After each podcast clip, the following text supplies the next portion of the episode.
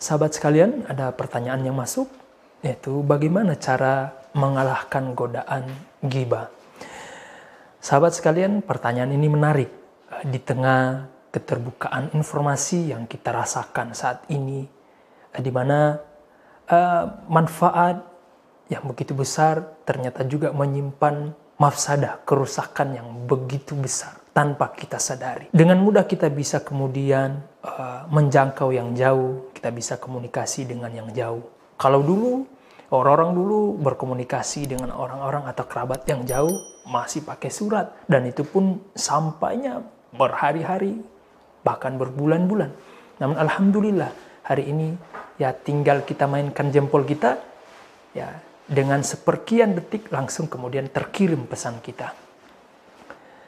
Ini patut untuk kita syukuri. Namun ternyata uh, ada juga di antara kita yang kemudian salah menggunakan anugerah kenikmatan Allah ini.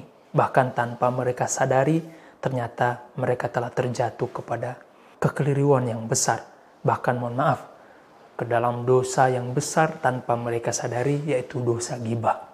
Mereka menyebutkan keburukan aib saudaranya di belakangnya dengan membuatkan grup misalnya, grup WA. Tanpa mereka sadari mereka telah terjatuh ke dalam gibah. Padahal gibah ini sahabat sekalian dosa yang besar di sisi Allah Subhanahu wa taala.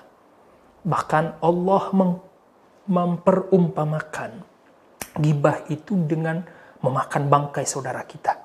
Adakah di antara kita yang tahan dan bisa makan bangkai? Jangankan bangkai yang dagingnya bisa dimakan, hewan yang bisa dimakan. Dia sudah jadi bangkai, hewan itu walaupun secara fikih halal dimakan, tapi nggak ada yang mau memakan bangkai itu karena dia bangkai. Apalagi memakan bangkai daging manusia. Wah, kanibal malewat. Maka sahabat sekalian Allah memperumpamakan orang-orang yang suka menggibah dengan memakan bangkai saudaranya. Wala yaktab ba'dukum ba'dha yuhibbu ahadukum ayyakula lahma akhihi maitan fakarihtumu. Allah tahu secara fitrah manusiawi mereka nggak suka makan bangkai. Tapi Allah menegaskan di situ orang yang suka menggibah menyebutkan aib, kekurangan saudaranya di belakang saudaranya itu seperti memakan bangkai. Maka kalau ada orang yang suka menggibah, itu berarti dia telah keluar dari koridor fitrah manusia dia sebagai manusia um, insan yang berpikir yang tidak suka dengan uh, yang kotor-kotor. Bergibah itu sama seperti memakan bangkai saudaranya. Nah, sahabat sekalian, kemudian bagaimana supaya kita kemudian bisa mengalahkan godaan gibah itu? Ada beberapa tips yang disebutkan oleh para ulama kita. Mudah-mudahan dengan tips ini kita bisa terhindar dari menggibah saudara kita. Sahabat-sahabat sekalian, kalau kita ingin berusaha untuk menjauhkan diri kita dari gibah, maka ingatlah dosa di balik gibah itu dan juga perkara-perkara besar yang akan berefek kepada kita yang suka menggibah saudara kita. Di antaranya adalah ancaman neraka. Yang kedua adalah orang-orang yang suka menggibah. Itu dosanya besar. Bahkan Imam Ghazali menyebutkan dengan beberapa kriteria. Kalau dosa itu memiliki beberapa kriteria adalah ada dosa yang berkaitan dengan hak Allah, ada dosa yang berkaitan dengan hak manusia, hak hamba. Kata Imam Ghazali, kalau ada dosa yang berkaitan dengan hak Allah, itu otomatis langsung diampunkan oleh Allah. Kalau sang hamba benar-benar tulus, benar-benar bertaubat kepada Allah, beristighfar kepada Allah, mohon ampun kepada Allah, maka otomatis Allah akan ampunkan dia. Karena Allah maha pengampun, Allah maha penyayang. Tapi kata Imam Ghazali, tidak dengan dosa yang berkaitan dengan sesama manusia. Baik dari uh, berkaitan dengan harta, jiwa, dan juga kehormatan. maka dosa gibah ini termasuk dosa yang paling besar. Dia tidak akan diampunkan oleh Allah kalau hanya sekedar mohon ampun kepada Allah tanpa kita meminta maaf kepada saudara yang kita gibahi. Maka belum selesai urusannya. Walau kita sudah minta ampun kepada Allah Subhanahu wa taala, belum selesai. Harus kita minta maaf kepada saudara yang kita gibahi. Karena perkaranya ini bukan main-main, sahabat sekalian. Berkaitan dengan harga diri seorang hamba, harga diri manusia yang Allah jaga harga diri itu. Tidak dihalalkan oleh siapa pun maka orang yang bergibah itu dia akan menanggung dosa yang sangat besar.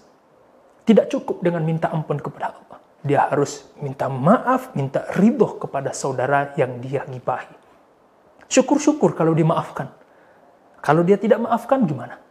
Urusannya kan bisa berabe sampai ke akhirat. Dan hak dia dong tidak memaafkan kita. Dan dia akan akan dimintai pertanggungjawaban. Kalau kita nggak punya pahala untuk mentransfer ke dia, ke saudara yang kita gibahi, minimal dosanya yang akan dikembalikan kepada kita. Dosa yang dosa ah, saudara kita yang kita gibahi akan kita tanggung semuanya. Kepikir nggak? Kebayang nggak seperti itu?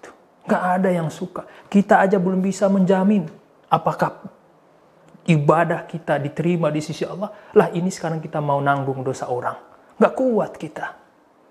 Maka mudah-mudahan dengan mengingat keburukan, ya, kecelakaan yang seperti ini, ya akibat-akibat dari kita bergibah, ya, yaitu salah satunya adalah betapa besarnya dosanya di sisi Allah yang akan kita tanggung.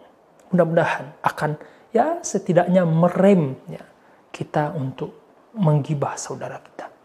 Dan yang terakhir, salah satu ancaman yang disebutkan oleh Rasulullah. Orang-orang yang suka menggibah. Dosanya lebih dahsyat daripada zina. Dosanya lebih dahsyat daripada zina.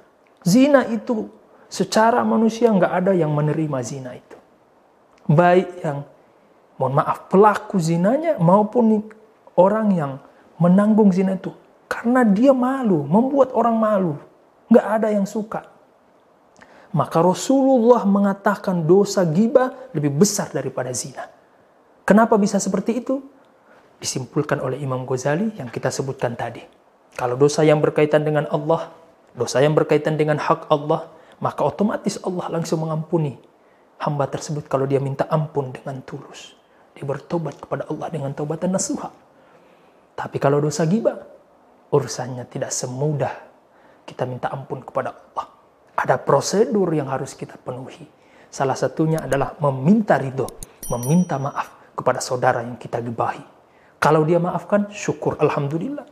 Kalau dia nggak maafkan, inilah yang akan kita tanggung di akhirat. Kita akan menanggung dosanya, atau kita akan termasuk golongan orang-orang yang merugi, yang sudah beramal mati-matian di dunia, tapi pahala yang kita dapatkan itu kita berikan kepada saudara kita dan kita kembali nol dan siap-siap akan dilemparkan ke dalam neraka. Wal billah.